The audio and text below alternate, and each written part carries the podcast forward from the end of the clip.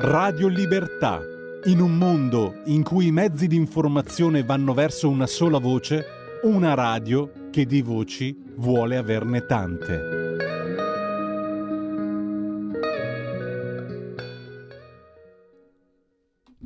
Eccoci qua come tutti i giovedì in compagnia di Antonio Maria Rinaldi, europarlamentare della Lega, lo abbiamo introdotto prima, io lo ringrazio, grazie Antonio e buongiorno innanzitutto. Sono io che ringrazio sempre te e tutti voi, al contrario sono io che ringrazio voi. Veramente eh, sono molto utili credo queste conversazioni e la possibilità di approfondire alcuni temi dei quali pure ci siamo magari occupati poco fa, no? cioè in rassegna stampa. Questa mattina credo, Antonio, ci sono molti argomenti in virtù del fatto che ieri eh, il ministro Fitto e il governatore della Banca d'Italia Visco sono tornati su alcune delle cose delle quali ci eravamo ripromessi di parlare quest'oggi. No? Eh, innanzitutto la questione del PNRR e poi parleremo esatto. anche della questione del MES.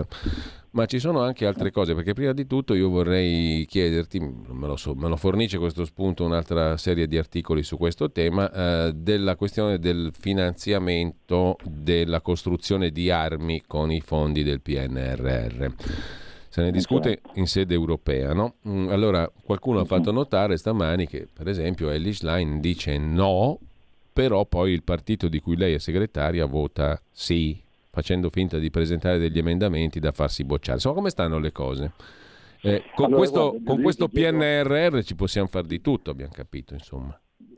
Fra l'altro, io ti chiedo profondamente scusa, ma prima di iniziare mm. vorrei evidenziare una cosa che sta molto a cuore sì. all'Italia come paese, perché questa mattina, questa mattina ci sarà un presidio dalle 9.30 alle 11 proprio nella piazza antistante il Parlamento europeo, cioè il Place de Luxembourg, sì. qui davanti, ci sono appena passato, prima di raggiungere qui il mio ufficetto, eh, dove ci sono gli agricoltori italiani del COPA, cioè del Centro Operativo Produttori Agricoli Italiani e di altre associazioni italiane, che protestano contro le politiche europee del Green Deal, va bene? Perché il Green Deal sta, eh, diciamo così, tantissimo il settore agricolo e in particolare siccome eh, ci sono state la scorsa settimana eh, del, del, del, dei respingimenti, ecco, respingimenti eh, di eh, proposte fatte in Commissione Agri e Pesca e giustamente i nostri eh, eh, agricoltori stanno manifestando, quindi noi gli stiamo dando il massimo supporto e massima visibilità. Per noi rappresenta, anzi voglio introdurre un concetto a me molto caro, eh, io sono perfettamente convinto, ma credo anche tutti gli amici che ci stanno ascoltando adesso, sì. che l'Italia è la, pri- è la, eh, l'Italia è la prima potenza agroalimentare d'eccellenza del mondo. Cioè, eh, magari qualcuno è la prima potenza di armi nucleari, qualcun altro è il primo produttore di veicoli, cioè, noi siamo la più grande potenza agroalimentare d'eccellenza poi del mondo, cioè non esiste nessun altro paese del mondo che può proporre una uh, gamma così varia e così di alta qualità di prodotti agroalimentari come l'Italia. E su questo siamo tutti d'accordo, quindi noi lo dobbiamo tutelare in tutti i modi e in tutte le maniere. E purtroppo stando qui a Bruxelles e Strasburgo, mi rendo conto che le filosofie di approccio da parte della Commissione europea e di molti gruppi politici europei non vanno in quella direzione. Quindi noi siamo dalla parte della tutela massima e totale, ma nel modo proprio a spada tratta. Devono passare, scusate l'espressione forte, sul nostro cadavere prima di poter averla vinta e, e, difenderemo veramente con lunghi e con inutili le nostre eccellenze che fanno parte della nostra cultura, della nostra cultura perché vedete il cibo fa parte della cultura di un popolo e credo che nessuna parte del mondo abbia un pezzetto di terra piccola come l'Italia, perché l'Italia, se lo vedete sul mappamondo è piccolo, dove eh, ogni angolo, ogni centimetro quadrato di territorio abbia delle eccellenze di primissimo piano. Guardate, io ho viaggiato l'Italia veramente ogni centimetro, non c'è stato posto dove non ci sia stata un'eccellenza agroalimentare. È un vanto. Si va sì. in altri paesi, non hanno minimamente la varietà nostra, in genere è tutto uguale, basta andare oltre confine per accorgersene, quindi noi lo dobbiamo tutelare veramente nel mondo. Fra l'altro, scusate, anche la base della dieta mediterranea che ci pone ai vertici della longevità a livello mondiale, quindi evidentemente eh, è giusta, va bene, invece qui io sento con i vari Nutri-Score, tutte queste storie qui, che i prodotti italiani fanno male, da iniziare dall'olio d'oliva, dal parmigiano, dal pecorino, da tutti gli insaccati, salumi, prosciutti, quindi sono matti.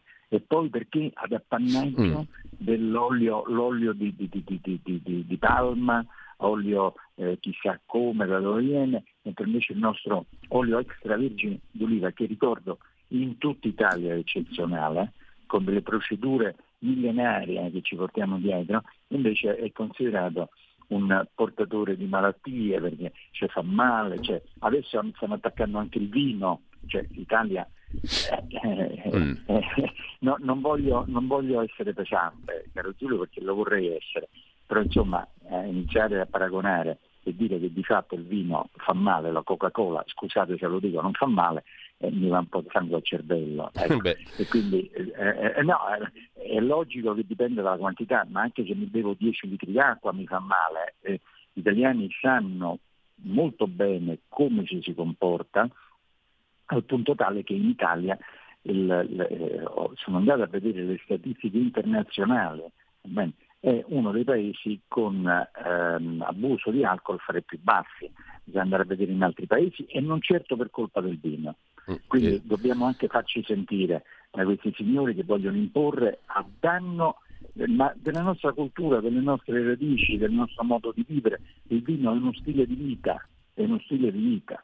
Quindi eh, cerchiamo un po' di difendere casa nostra, come fanno esattamente tutti gli altri, quando gli vai a toccare qualche cosa, brillano come aquile. Facciamolo anche noi, no? Ecco, tra l'altro, tra l'altro Antonio, ti ringrazio per questa tua premessa perché ci hai riportato coi piedi per terra, come si dice, no? Non a caso. Eh, la metafora calza perfettamente per il settore agricolo. Coi piedi per terra perché questo è un settore realmente produttivo, dove c'è gente che lavora veramente, eh, di Tra qualità. Lo sapete qual è? Lo sai Giulia? Eh, sì. Eh, sì, Giulia ti chiedo scusa, è un, un, lapsus freudiano perché la mia assistente si chiama Giulia, allora nella foca ti ho chiamato Giulia, ma sei Giulia, bellissimo nome. E il, eh, lo sai qual è la regione italiana, ma per una serie di motivi, anche per estensione eccetera, più agricola d'Italia? Lo so, la Lombardia. È la Lombardia, esatto, la Lombardia. E vi dico sinceramente che eh, ultimamente è stata letteralmente massacrata, massacrata da regole assurde. Allora cerchiamo veramente di stare con i piedi per terra siamo, eh, e di conservare il conservabile almeno, non con questi regolamenti, queste cose folle che vanno solo ad appannaggio delle grandi multinazionali che, che, che, che producono chissà dove e soprattutto chissà con che cosa. Ecco, cerchiamo di, di, di, fare la voce grossa e di eh, almeno difendere con le unghie e con i denti le nostre eccellenze. Ripeto, l'Italia è la prima, la più grande potenza agroalimentare d'eccellenza del mondo e non c'è rivale, non esiste eh, nessun rivale nel mondo. Guardate, mi spiace, i nostri prodotti sono numero uno, ce li copiano in tutto il mondo eh, con un enorme danno d'immagine all'Italia, perché è inutile eh, dirlo, si vanno in un supermercato tedesco, francese o, o americano dove leggi parmesan, no? classico, con chissà che porcheria, cioè con un danno enorme di immagine e di fatturato per noi. E noi lì dobbiamo insistere, fare dei regolamenti e delle leggi che prevedano anche all'estero che non possono essere utilizzati i nostri marchi in maniera fraudolenta a garanzia del buon prodotto. Questo noi dobbiamo fare. E, mh, mm, scusami se vado oltre, ieri c'è stato un Consiglio mm. dei Ministri che ha ribadito sì. proprio questo. Made in Italy. Eh, questo è, import- eh, questo il Made in Italy, mm. assolutamente. È il nostro petrolio, è il nostro oro, il no- adesso si dice il nostro litio, no? una volta si diceva il nostro petrolio, adesso si dice il nostro litio. Mm-hmm quindi ce lo dobbiamo, esatto, lo, lo, dobbiamo assolutamente conservare. Anzi, io mi permetto di dire che gli agricoltori italiani sono degli eroi, perché ciò nonostante ancora stanno lì a coltivare. Ecco. E naturalmente quando dico questo un pensiero a tutti eh, gli agricoltori dell'Emilia Romagna, delle Marche e anche parte della, della Toscana che sono stati purtroppo certo. devastati ultimamente avranno grossissime ripercussioni negli anni a venire, specialmente nel settore eh, de, degli alberi da frutta che eh, avranno sicuramente le ripercussioni in un momento poi critico, eh, perché sì. siamo adesso alla maturazione, cioè, quindi anche qui noi spingeremo in maniera tale che l'Unione Europea dia il giusto contributo per una volta, per una volta. Ecco, sfogo, no, Antonio, è, ci vuole, ci vuole, è eh? molto opportuno, no? perché dicevo prima, tu ci riporti coi piedi per terra su un settore produttivo reale contro le fantasticherie pericolose, tecnocratiche e anche politicamente molto rischiose certo. che sono invece il MES, certo. questi meccanismi diciamo, di, di, schiavitù politica sostanzialmente attraverso meccanismi Beh. economici. No? Eh, e ne parleremo però separatamente. Però prima di, siccome ti ho introdotto questo argomento, io ti volevo no, chiedere due cose. discorso iniziale. No, ti chiedo, ti chiedo due cose. Eh, ti chiedo, ma, ma, ti chiedo due cose su questo settore dell'agricoltura. Perché eh, la prima che mi viene in mente è: ma allora, se le cose stanno così, se bisogna diciamo lottare duramente per avere quello che dovremmo avere di nostro e che abbiamo già di nostro, cioè una produzione agricola d'eccellenza, non vincolata, non limitata, non tarpata, non repressa, che, cosa, che senso ha la politica agricola comune? Che senso ha l'Europa dal punto di vista agricolo? E gli interessi di chi fa? Perché noi abbiamo capito che l'Europa è un'enorme macchina per tutelare determinati interessi. Chi è bravo ci riesce chi è meno bravo non ci riesce, chi è più forte ci riesce, chi è più debole non ci riesce. Allora... Guarda, eh, ti posso dire, la regia adesso dovrebbe fare adesso l'innovation quando tutti si alzano in piedi e battono le mani, per quello che tu hai detto, hai sintetizzato in maniera perfetta che cos'è in questo momento l'Unione Europea, cioè non serve altro per eh, tutelare interessi nella misura in cui uno ha la capacità di potersi far valere sui tavoli. Tutto qua. Noi purtroppo storicamente non abbiamo mai avuto quella forza di, poter, eh, di poterci imporre. Me ne dico una semplicissima, perché vedete si parla tanto del balneare, una famosa Bolkestein. Allora, Bolkestein è del 2006, non è di, di ieri o l'altro ieri, e qui i colleghi degli altri paesi dicono, ma scusate, ma allora perché non vi siete, non ne va bene, e non avete sollevato quelle eccezioni specifiche del vostro paese, come hanno fatto altri paesi, iniziati dalla Spagna e il Portogallo, che hanno ottenuto e non si applica. Cioè dove ve ne siete accorti adesso, ve ne siete accorti? Allora, eh, in Europa funziona che nel momento in cui si decidono le cose bisogna starci sui tavoli, bisogna negoziare, bisogna dire no, bisogna sapere soprattutto dire no e ottenere quello che serve effettivamente per il proprio paese e per il bene del proprio paese in termini di eh, popolazione e di imprese. Se tu non hai questa capacità, dopo non ti puoi lamentare, cioè la frittata è fatta. Quindi oggi è difficilissimo riuscire a rivedere delle norme ormai concepite eh, nel 2006 Ecco, questa, eh, eh, la Spagna ha pure lei le coste come l'Italia, eppure non si applica perché loro a suo tempo hanno messo le restrizioni, gliel'hanno eh, accordate e noi stavamo a, si vede a guardare che c'era nel 2006, il partito del mondiale, che c'era?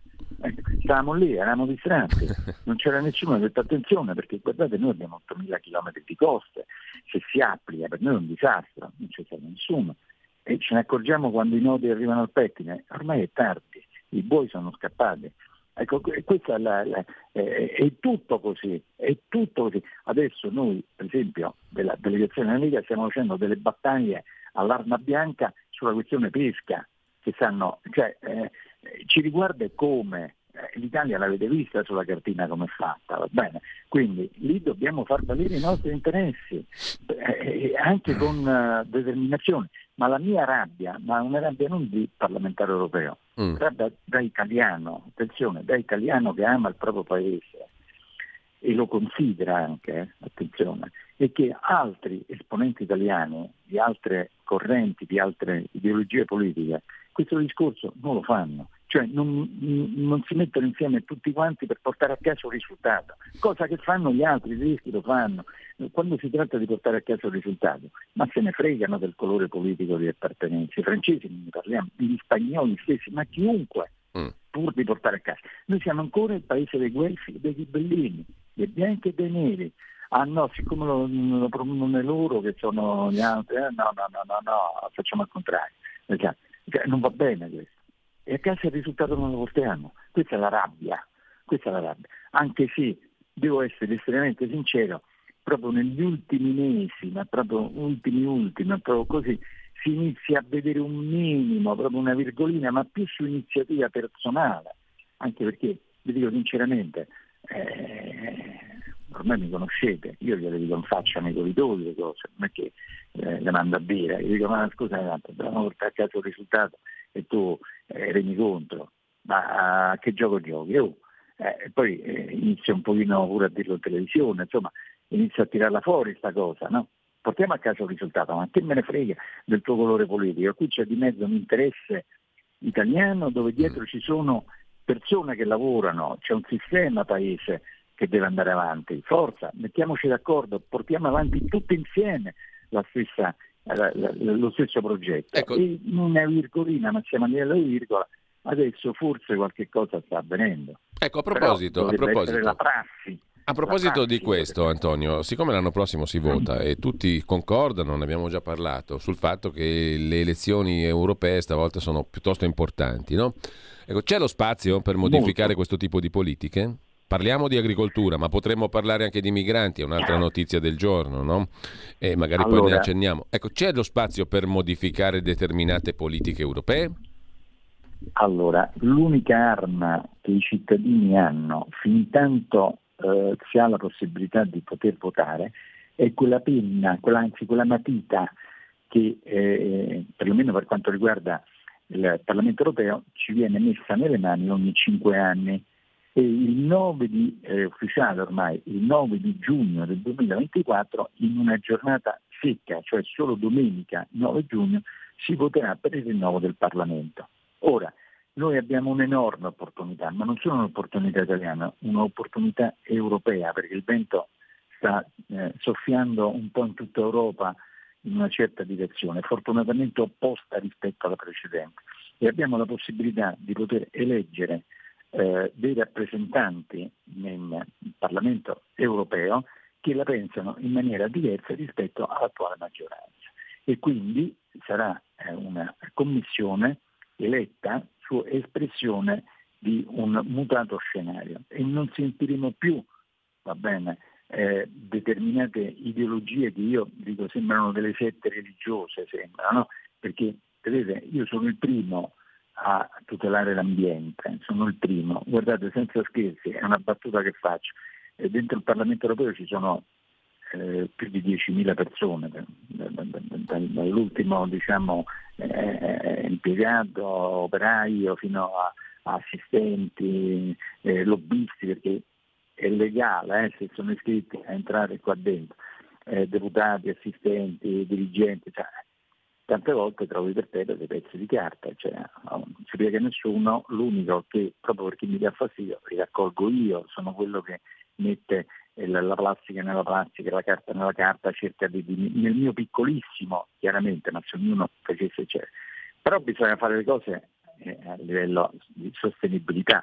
Qui stanno prendendo delle decisioni sulla testa degli europei che non hanno questo criterio elementare di sostenibilità. Cioè, se tu mi dici dal 2035 solo macchine elettriche, significa dare dei vantaggi competitivi a chi ha il monopolio di certi prodotti di certi beni per produrre queste macchine elettriche, iniziare, come dicevo prima, il litio, il, il, il, il rame, ci sono moltissime di cui noi non abbiamo eh, la, la, la, la, possibilità diretta, ma le dobbiamo comprare perché non abbiamo il rifornimento diretto, diciamo, non abbiamo questa risorsa e quindi diamo alla Cina in particolare dei vantaggi competitivi enormi e sul territorio creiamo esclusivamente disoccupati.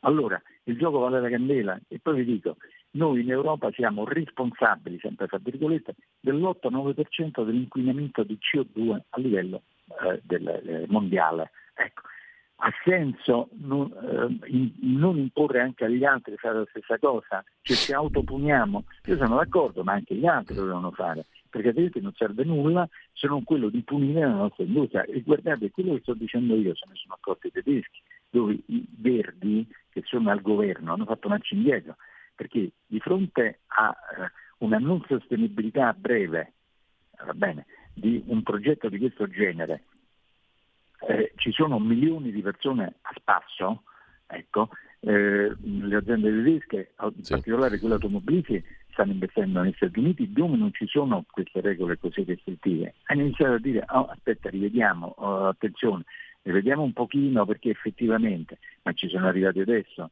le aziende, evidentemente questi signori non hanno mai lavorato neanche un minuto in un'azienda, hanno bisogno di programmazione.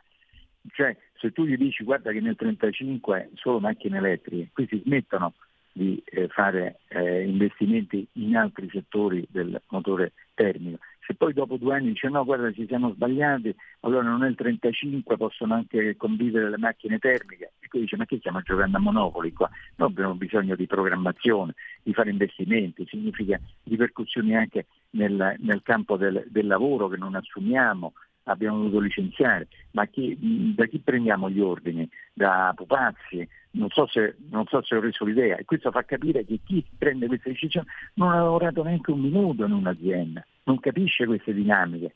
Ecco. Allora eh. mettiamo delle persone in grado che portano avanti dei discorsi almeno condivisi da tutti quanti.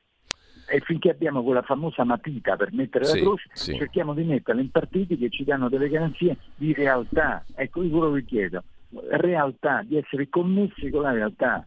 Guardate, non è uno scherzo, io sono convinto che se fermo le persone della Commissione, eh, eh, del, della Commissione europea, dico scusi, eh, mi sapete quanto costa un chilo di zucchine? Non lo sanno, non lo sanno, ma questa è una banalità, ma per far capire certo, che sono certo. al di fuori dalla realtà.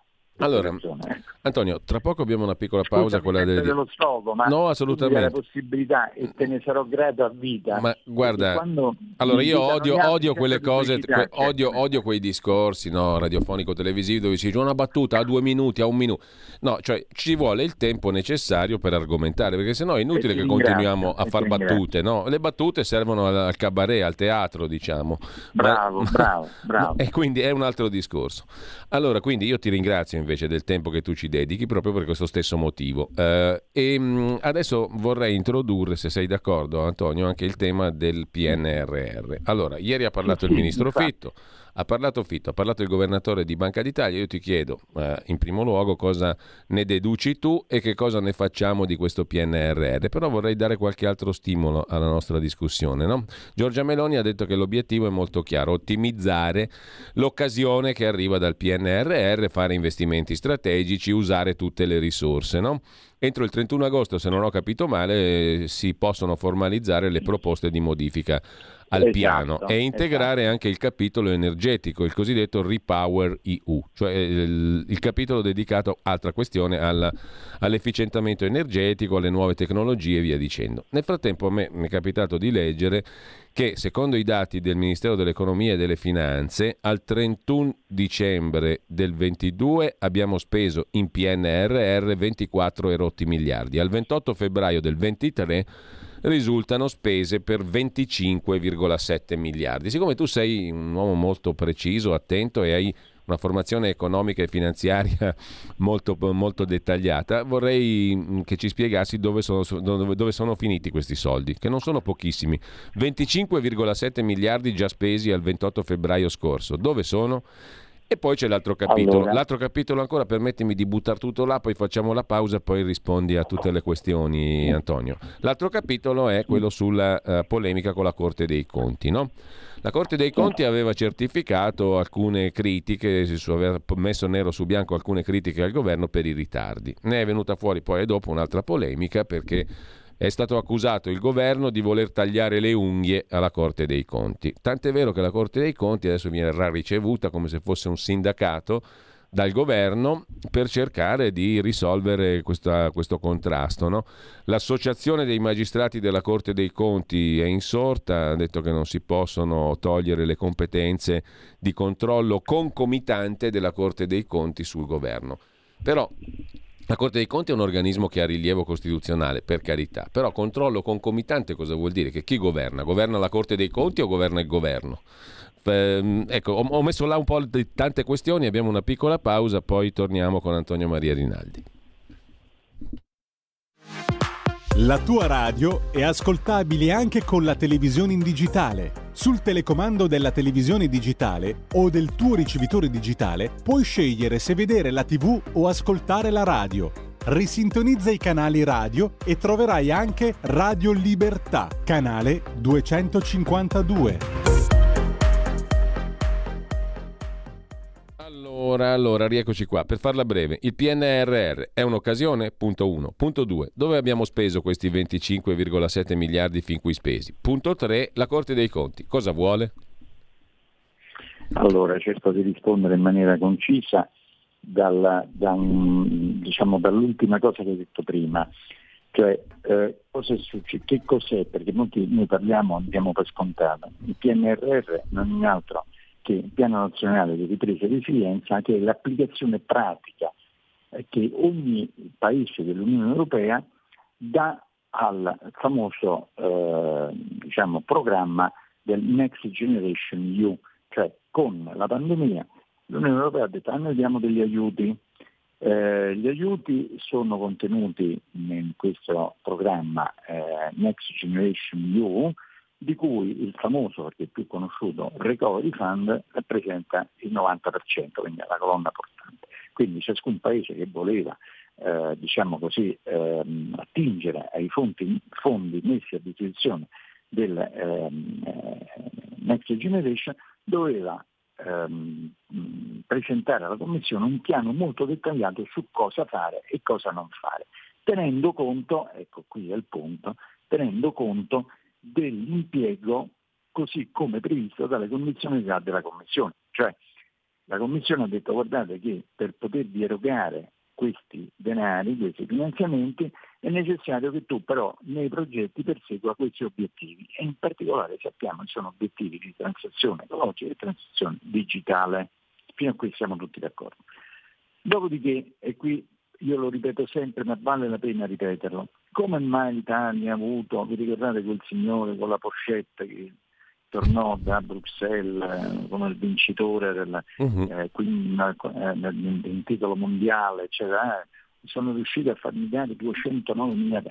Allora, innanzitutto c'è da fare una precisazione, non è che ti hanno dato 209 miliardi, ti hanno dato la possibilità a certe condizioni di poter chiedere fino a 209 miliardi. Attenzione, eh, che cosa ben diversa è dire dentro la valigetta ci sono 209 miliardi non so se sono stato chiaro. Sì, eh, sì. Cioè, non gli hanno dato un centesimo, gli hanno detto guarda tu hai la possibilità a certe condizioni che noi verificheremo di poter chiedere fino a 209 miliardi. Dice ma sei stato bravo? No, se ci fossi andato io, che notoriamente sono l'ultima ruota del carro, mi avrebbero dato esattamente 209 miliardi di disponibilità a poter chiedere. Perché? Perché in Europa funziona il sistema con determinate eh, chiavi, di riparto, chiavi di riparto, cioè mm. prendono delle, ehm, diciamo, vengono presi in considerazione certi parametri sulla base di quello che valgono per tutti, vengono assegnate le cose. Allora, per quanto riguarda il Covid si è presa in considerazione, prima, la caduta del PIL di quel paese, e noi purtroppo abbiamo avuto la caduta del PIL più ampia di tutti quanti i paesi dell'Unione Europea perché abbiamo sofferto per primi, vi ricordate tutta la storia del Covid, eccetera. Si teneva conto anche della popolazione, l'Italia ha 60 milioni, quindi dopo la Germania e la Francia ci siamo noi, e eh, mettendo insieme questi due elementi l'Italia aveva la possibilità di poter attingere più di tutti. Ripeto, se fossi andato io con il cappello del Presidente del Consiglio, io avrei ottenuto esattamente 209 miliardi qui eh, spero che sia chiaro, sì, sì, chiarissimo. Non è perché è andato quello, perché è bravo, era simpatico, ha dato la pacca sulla spalla al momento giusto. No, ci sono considerazioni tecniche, punto a basta.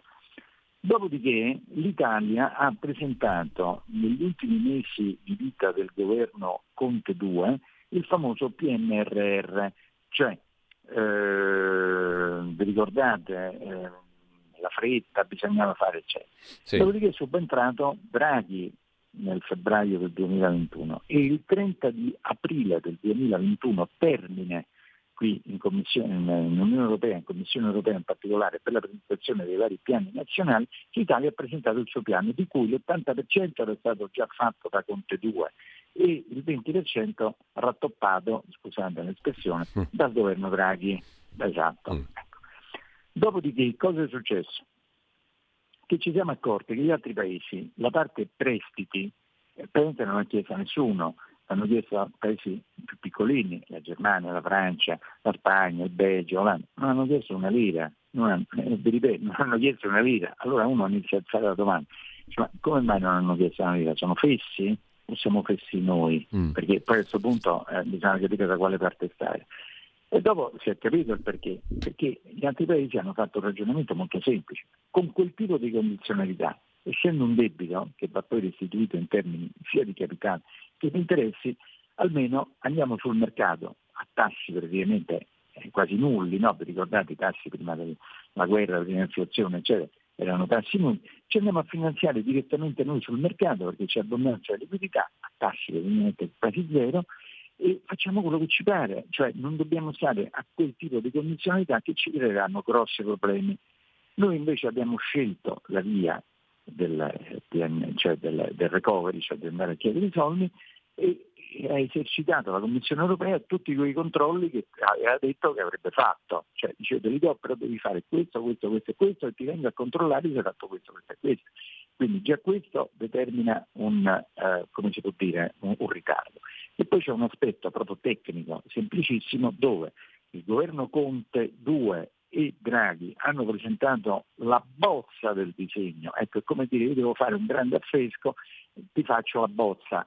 Poi però dopo, eh, adesso siamo chiamati a farlo, il disegno vero, il, cioè la, il, il, quadro vero poi lo devi fare, quindi la bozza è a grandi linee. Poi nella pratica ci scontriamo con la quotidianità, la quotidianità de, de, de, purtroppo del codice degli appalti eh, machiavellico che abbiamo in Italia, della burocrazia. Eh, que, que, adesso è questo il problema che sta affrontando il governo, cioè nell'applicazione pratica.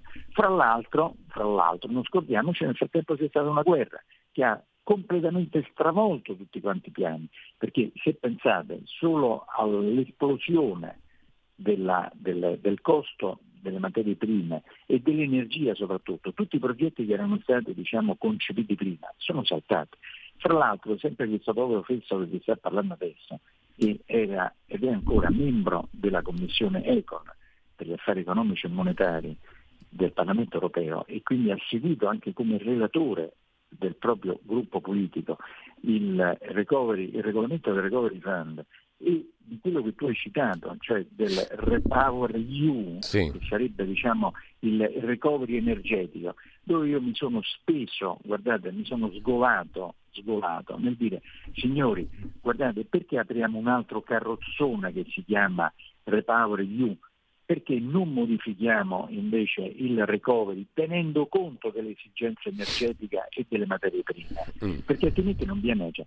Dopodiché eh, mi hanno detto no, no, perché non, si capisce perché, hanno detto di no, poi alla fine hanno introdotto nel recovery un articolo che eh, teneva conto delle esigenze energetiche e di materie prime, del repower. Alla fine eh, abbiamo perso mesi, se l'avessero fatto il primo giorno dell'incontro, eh, dove gliel'ho detto avremmo eh, risparmiato molto tempo, ma qui si sa come, come vanno le cose. Quindi quel recovery concepito eh, solo per gli effetti della pandemia è stato completamente stravolto da quello che è avvenuto dal 24 febbraio dell'altro anno con l'inizio della guerra. Ecco, ed è chiaro che tutti i progetti devono essere completamente rivisti pena la non applicabilità. Ecco. Dopodiché io ho fatto anche delle interviste senza nessun tipo di problema, sono una persona pratica, ho detto guardate che non è che ce l'ha ordinato il dottore o ce l'ha imposto il, il, il, Papa di prendere questi soldi. Se, se c'è ancora la convenienza va bene, altrimenti non li prendiamo, perché si tratta sempre di soldi a prestiti che devono essere istituiti sempre in termini di capitale ed interessi e sono debito, attenzione, è un debito, è nel, nel, nel calcolo di questi soldi che vengono presi a prestito dall'Unione Europea, che, che a sua volta poi li deve restituire al mercato perché vedete, l'Unione Europea non stampa moneta, non è dotata di bilancio autonomo, attenzione, eh, se, se eh, eh, riesce a, a darti finanziamenti, in particolare per il programma Next Generation, vuol dire che si è indebitata sul mercato, ha emesso delle obbligazioni che devono essere restituite, quindi gliele deve ridare i soldi. Ed è un debito che il Paese ha contratto con, con la Commissione Europea. Questo sia chiaro. E guardate, anche quando dicono ah ma ci sono i fondi, uh, i, eh, i, finanziamenti a fondo perduto, no? Abbiamo sì. c'è. Attenzione, fondo perduto fino a un certo punto, perché devono essere sempre rimborsati da qualcuno e devono essere rimborsati con le cosiddette risorse proprie. Risorse proprie, tradotto in italiano volgare, si chiamano tasse, ovvero nuove tasse, e anche tante. Perché, ripeto, la Commissione europea non stampa moneta, da dove li prende questi soldi?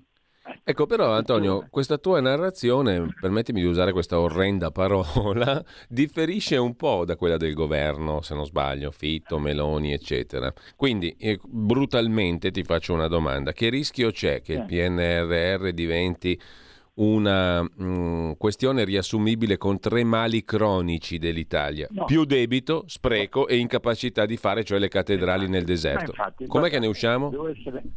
Allora, io conosco molto bene Fitto, anche perché è stato mio collega qui a Bruxelles, è una persona estremamente capace e soprattutto ha il dono della realtà, cioè si rende conto delle, del, della serie sa quanto costa un chilo di zucchine, ecco, tanto per metterla proprio in maniera molto sì. semplice.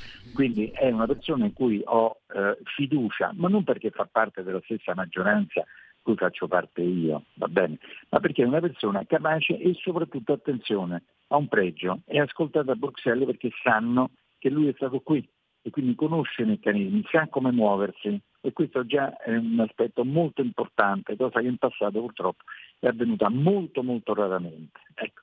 Detto questo, Fitto è stato chiarissimo, noi dobbiamo modificarlo, abbiamo tempo, come tu hai detto prima giustamente, fino al 31 di agosto sì. per poterlo modificare tenendo conto delle mutate esigenze dovute uh-huh. specialmente a questa maledetta guerra che ha fatto esplodere i prezzi delle materie prime e soprattutto quelle energetiche. Quindi le aziende devono essere nelle condizioni di poterle sfruttare veramente, se no l'azienda dice no grazie, queste condizioni non mi prendo. Capito? Quindi fa bene a dire lo modifichiamo come già hanno fatto altri paesi, altri paesi che hanno preso dei finanziamenti molto molto più eh, modesti diciamo, rispetto a quelli d'Italia, anche loro hanno avuto l'esigenza di andare a modificarlo, pena la non applicabilità. Ecco. Poi un'altra cosa che mi fa andare il sangue al cervello è quando la Commissione usa il ricatto nel dire ah, allora non te li diamo, allora non te li diamo. Dice bravi, ma perché adesso me lo dici? Perché se tu me l'avessi detto prima che non me li davi, io mi potevo andare a finanziare a tassi quasi zero. Adesso se tu non me li dai e devo portare avanti comunque quel tipo di progetto, mi devo andare a finanziare io in maniera autonoma sul mercato dei costi di finanziamento, perché sono saliti i tassi, a prezzi molto molto più elevati. Capito? Sì. È come dire, faccio un esempio proprio, a me piace fare degli esempi molto semplici, è come se io mi devo comprare una casa, devo fare un mutuo e la banca eh, mi dice sì te li do i soldi, va bene? Però fa passare molto tempo, sì sì te li do, però devi fare così, devi fare così, e poi alla fine dice no, allora poi dopo ti arrabbi, dice senti, ma tesoro mio, ma hai detto a me li davi, adesso mi dici di no, se me lo dicevi subito io avevo la possibilità di potermi finanziare da qualcun altro, lo Stato sul mercato, ovvero il cliente un'altra mm. banca, magari un anno fa, un anno e mezzo fa, quando i tassi erano eh, un terzo di quelli di adesso, giusto? Ecco, quindi me lo dici adesso, quando ormai i tassi sono elevati, mm. eccetera, e che non me lo dai e, e, io per poter fare quel tipo di investimento, eh, per fare eh, determinate cose previste, io mi devo andare a finanziare in maniera autonoma dei costi superiori. Guardate che gli altri paesi, che l'hanno capito subito, non l'hanno presi, si sono finanziati a suo sì. tempo e le cose le hanno fatte senza il vostro controllo a dei tassi molto inferiori. Questa è la, è la morale, giusto? Non so se sono stato chiaro in quello che ho detto. Quindi, Quindi la possibilità eh, di modificare le cose ci sta fino al 31 agosto. Insomma. No, ma non solo, ma è doveroso. Mm. Appena vado oltre, vado oltre e dico guardate, mi permetto di dire, essendo un tecnico, eh, specialmente nel campo finanziario, guardate che se non ci fanno modificare certe cose, tanto vale non prenderle, perché essendo un debito e anche salato, eh, se permettete non mi indebito per una cosa che non mi serve, ovvero che non mi dà i risultati sperati. Certo, certo, giusto? Certo. Eh, è chiaro, no?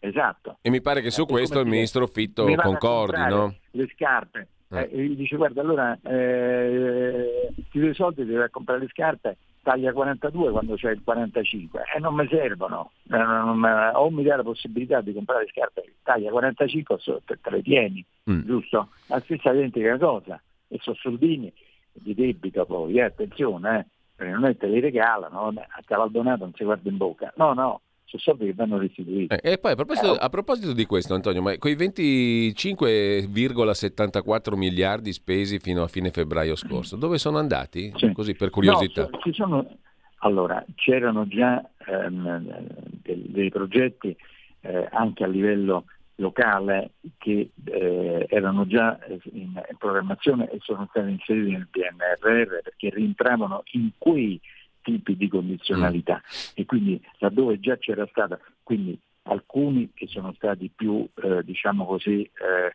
eh, bravi, diciamo più bravi, hanno subito immediatamente ottenuto. Però anche qui c'è da fare una considerazione. Noi in Italia abbiamo più di 8.000 comuni. Per poter accedere a questo tipo di finanziamenti eh, bisogna avere una struttura interna del comune estremamente valida.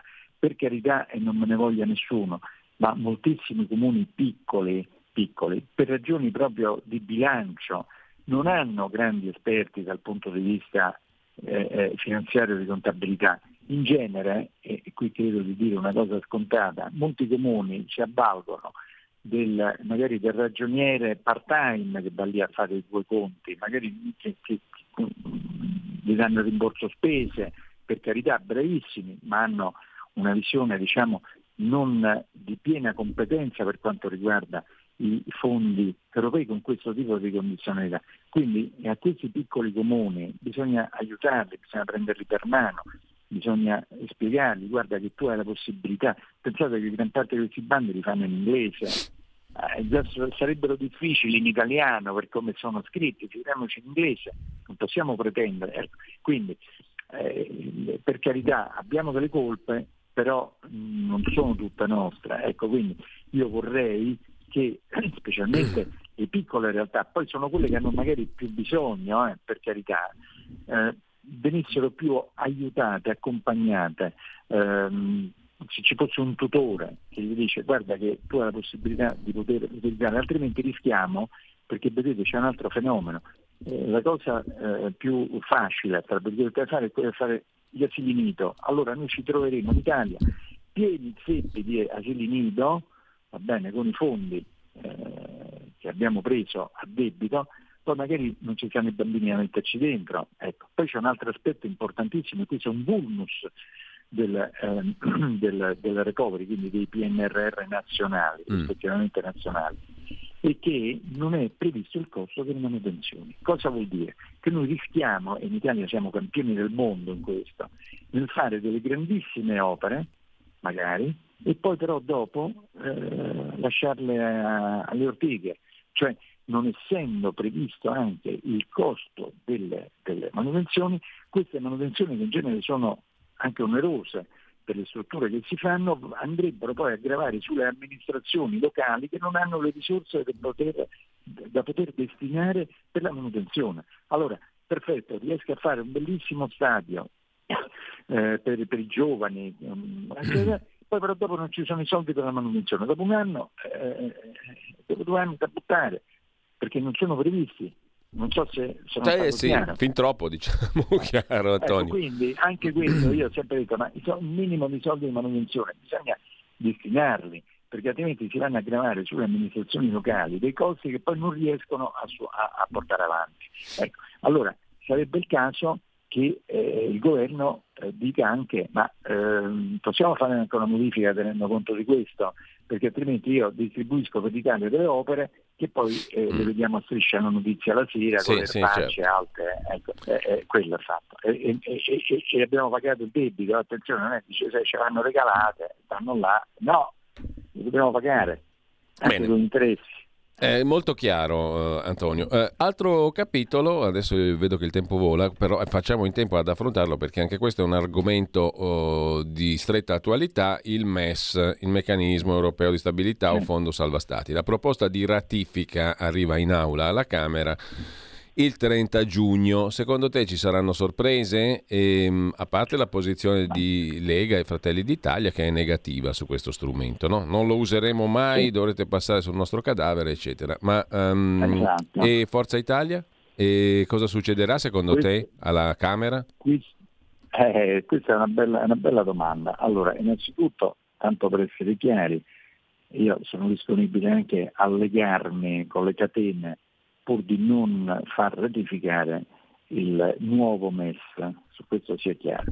E vi posso garantire che la stessa identica cosa lo faranno i miei colleghi, e in particolare i colleghi e amici da sempre Claudio Borghi e Alberto Bagnai. Abbiamo sempre dall'inizio portato avanti questa battaglia e la porteremo fino in fondo, su questo sia chiaro, sia chiarissimo. Dopodiché abbiamo anche delle argomentazioni tecniche, perché non è che eh, diciamo a no punto, e le argomentiamo anche molto bene. Fra l'altro io ho fatto qualche mese fa un'interrogazione alla Commissione europea, direttamente a Gentiloni, perché ho notato un burnus fortissimo nel MES. Qual è questo? E cerco di spiegarlo in maniera sì. molto semplice, perché altrimenti andiamo troppo nel tecnico. Allora, il MES eh, sappiamo che il meccanismo europeo di stabilità è un meccanismo concepito eh, ai tempi della crisi greca, no? perché serviva avere un fondo, un fondo dove contribuivano tutti i paesi eh, dell'Unione Europea eh, per andare in soccorso a un paese, sempre dell'Unione Europea, in, con problemi di finanziamento, cioè problemi finanziari. Cioè tu eh, che fai parte dell'area euro non sei più in grado di poterti finanziare sui mercati a tassi ragionevoli, la Grecia è andata a finire 7-8%, non compatibile con l'appartenenza all'area euro, allora intervengo io e dico non, vai, non andare più a finanziarti sui mercati perché ti finanzia a tassi altissimi, ti finanziamo noi perché abbiamo questo fondo. Naturalmente devi fare quello che ti diciamo noi, la famosa troica no? che interviene e ti dice questo lo puoi fare, questo E abbiamo visto in Grecia che cosa è successo, veramente macelleria sociale per dirne una. Arrivava la Troica, cioè Commissione Europea, Banca Centrale Europea, Fondo Monetario e ti dicono devi tagliare le pensioni, devi tagliare questo, devi venderti questo, devi venderti le fattorie, devi vendere poste, devi fare questo, devi tagliare il personale pubblico, devi... lo sappiamo benissimo, purtroppo, cronaca degli anni passati. Dopodiché, dopodiché è arrivato Draghi Premesso che io adesso voglio fare una lode a Draghi e dire Draghi ha risolto con le famose operazioni di quantitative easing. Ha detto c'è, c'è la banca centrale che li compra con quel meccanismo strano, eccetera. Perché? Perché Draghi è un bravissimo tecnico, bravo, bravissimo, uno dei migliori tecnici che ci sono. Non posso dire la stessa cosa dal punto di vista politico su questo, lasciatemelo dire. Bravissimo tecnico, ma non è un bravissimo politico, ce ne siamo accorti. Ecco, ho fatto la lode, ma ho ribilanciato a suo modo il, il tutto. Dopodiché, dopodiché, per ritornare al MES, si sono accorti che questo carrozzone di 400 e passa persone con sede a Lussemburgo eh, eh, tenevano famiglia, come si dice, no? Eppure qui se 400 persone tengono famiglia, bisognava trovargli un altro tipo di occupazione, ovvero di, di mission, come si dice. Allora hanno provato, facciamo il MES sanitario, cosa incredibile in Italia. L'Unione Europea negli ultimi dieci anni ci hanno fatto tagliare 37 miliardi, 37 miliardi, ce ne siamo accorti durante il Covid che cosa ha significato tagliare i posti letto, chiudere ospedali, eccetera. Dopodiché eh, il MES dice no, adesso te li do io 37 miliardi per poter rimpolpare il tuo sistema sanitario. Eh, se permettete uno dice ma ci state prendendo per i fondelli, prima ci avete detto di tagliare e adesso mi dai tu a prestito, a certe condizioni capestro, abbiamo visto in Grecia quello che è successo, cioè qualche cosa non funziona oppure eh, che c'è cosa c'è dietro, no? ecco. Per fortuna è stato scartato. Dopodiché si sono inventati un'altra funzione del, sempre il MES, sempre perché le 400 famiglie tengono, eh, persone tengono famiglia, va bene, Esatto, e vi garantisco che i stipendi sono molto molto generosi, per non dire un'altra cosa, esatto, con il fatto che posso intervenire nel caso di crisi bancaria. Attenzione, se non dopo però, attenzione, che è intervenuto il buy-in, cioè che hanno spennato, tosato come le pecore, prima gli azionisti, poi gli obbligazionisti eh, privilegiati, poi gli obbligazionisti e poi i correntisti. Dopodiché interviene il MES, dopo, dopo, che è successo il disastro. Ecco.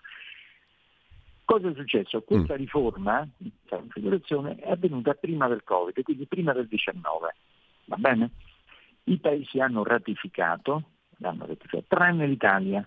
Nel frattempo però è successo il fatto strano, il fattaccio, cioè con il Covid è stato sospeso il stabilità e crescita, cioè il fiscal compact, dove all'interno di questo eh, diciamo, fiscal compact ci sono delle condizionalità che invece nella riforma che stiamo discutendo proprio in questi mesi eh, vengono tolte certi parametri, in particolare quello del saldo strutturale. Io adesso non voglio andare nel tecnico, però è per dire che le regole previste dal vecchio fiscal compact sono e saranno cambiate. Lo dice la stessa Commissione, dice non ci sarà più questo parametro. Guarda caso, nell'applicazione del MES invece rimane quel parametro. Allora io dico, scusatemi tanto, ma se la stessa Commissione europea nella riformulazione del patto di stabilità e crescita, cioè nella nuova versione del fiscal compact, toglie quel parametro perché si è accorto che è sbagliato e controproducente perché mi fa mm, invece firmare il MES dove è ancora inserito dentro questo parametro? Sono stato, guardate, l'ho detta in maniera molto sì, semplice, sì, però sì, per farla capire a tutti. Allora l'Italia è chiamata a ratificare un trattato dove dentro c'è un parametro obsoleto che la stessa Commissione non vuole nel, nella riforma del patto di stabilità, al punto tale da poter affermare che oggi gli stessi paesi che nel 19 hanno firmato e ratificato il MES non lo ratificherebbero proprio perché è soprattutto questo elemento.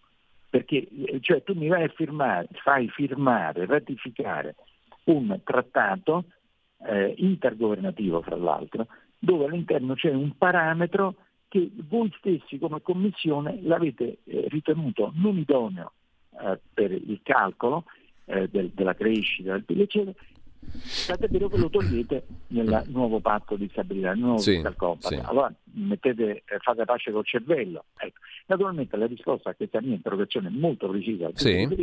è stata come quella di amici miei, no? Vi ricordate lei, il Conte Nascetti, no? Qua, esatto, perché si arrampicano si vede. Come se allora, fosse Santani, insomma. Ho, eh, bravissimo, sono cent'anni, con tutto il resto.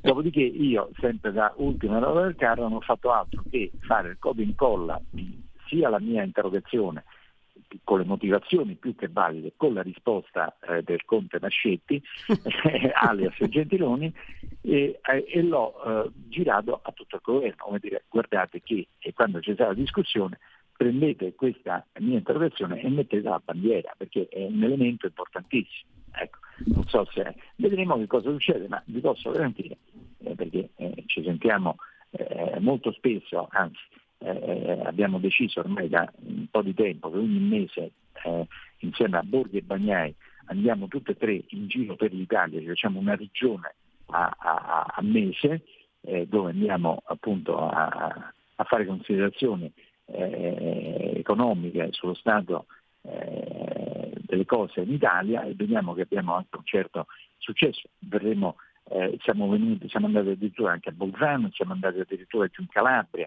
poi andremo in Molise, siamo stati in Toscana, eh, lo faremo in Emilia Romagna, andremo in Veneto, andremo eh, anche a Milano, faremo un giro, eh, tocca a tutti, a, tut- a, tutte le regioni gli tocca ecco, eh, ascoltarci e, e, queste cose le diciamo, quindi ecco, loro mi sento veramente quotidianamente eh, anzi, mm. questa interrogazione, perché noi facciamo un grosso lavoro di squadra e siamo orgogliosi di poterlo fare, contrariamente magari ad altri gruppi che non lo fanno neanche si parlano, ma questa interrogazione ci siamo messi noi pure di notte a scriverla e tecnicamente l'ho presentata io qui perché eh, sono io qui eh, a Bruxelles, ma è il contributo nostro che ha fatto sì che venisse fuori una, un'interrogazione così precisa. Mm Ecco, quindi eh, loro sanno perfettamente perché l'abbiamo fatto insieme, quindi in, in dibattimento ne vedremo delle belle.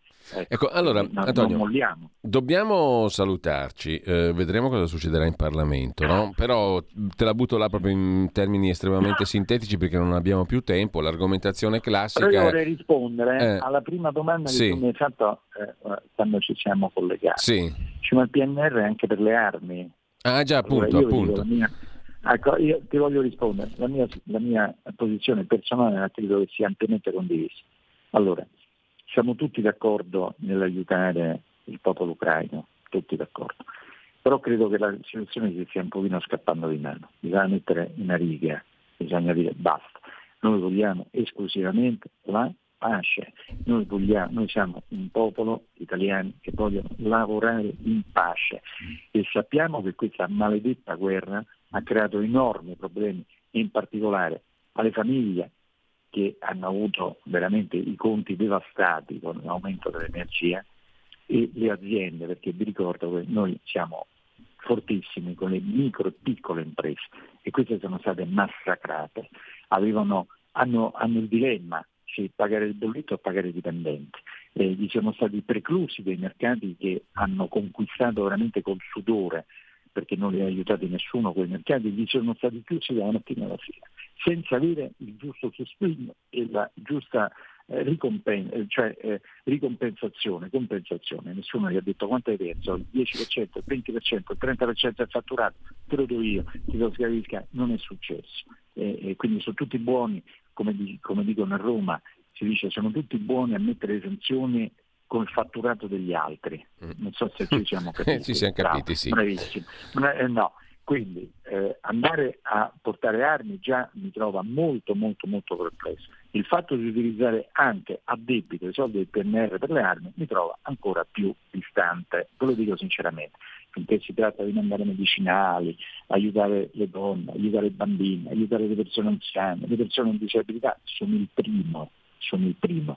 Il mio assistente, ragazzo di 30 anni veramente in gamba qui con me a Bruxelles, che è il presidente di una onlus eh, benefica, senza fine di lucro ovviamente, ha preso un pulmino, ha affittato un, pulmino, un pullman di 50 eh, posti, è andato al confine Polonia con l'Ucraina, ha caricato donne e bambini e le ha portate a Roma al centro. Cioè, così si fa, è bravo, bravissimo, sono orgoglioso che l'ha fatto, ha fatto tutto lui, ha fatto. Lui è un amico eccezionali hanno fatto. All'inizio subito. Questo significa è il giusto aiuto che noi diamo mm. a queste persone. Ma mandargli i missili eccetera vi dico sinceramente sono molto molto perplesso molto chiaro Antonio non si finisce, non si finisce più.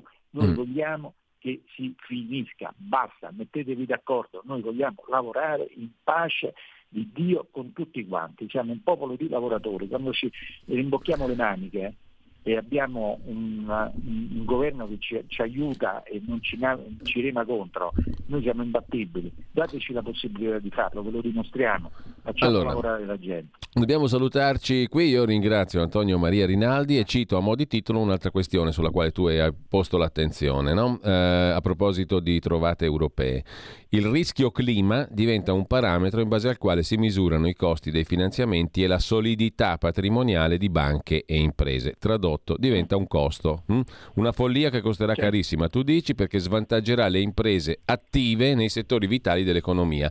Eh, per chi vuole documentarsi, questo è il tema, poi ne riparleremo in una prossima puntata. Intanto... Scusa, un flash. Sì. Io sono il piccolo, chiudo. Se sono piccolo come in Italia. Eh, certo. Se sono una multinazionale me ne frego, me ne vado in Cina, me ne vado in India, me ne vado in Sud America, dove se ne strafregano di queste cose e, e, e fagocito tutto il mercato lasciato dai piccoli. Questa è la realtà non è sostenibile. O lo fanno tutti o, non, o, non, o, o è una sperequazione, non lo so. Bene, ma allora ne riparleremo, ne riparleremo. Io intanto ringrazio Antonio Maria Rinaldi. Buona giornata, Antonio, grazie mille. Davvero. E chiedo scusa se ogni tanto mi incendio, ma è tutt'altro. Ho il, vizio, ho il vizio di portare a casa il risultato perché quando mi hanno votato da ah. tempo mi hanno detto vai lì a portare a casa il risultato, allora io sono uomo di obiettivo. Meno male. Grazie, perdonatemi. Meno male. Un saluto ad Antonio Maria Rinaldi, tra poco con voi Pierluigi Pellegrin, Francesco Giubilei, Maurizio Tortorella. Giustizia e anche mh, gli altri argomenti di primo piano come sempre eh, nella rubrica di approfondimento di Pierluigi Pellegrin oltre la pagina Lega Liguria 1135.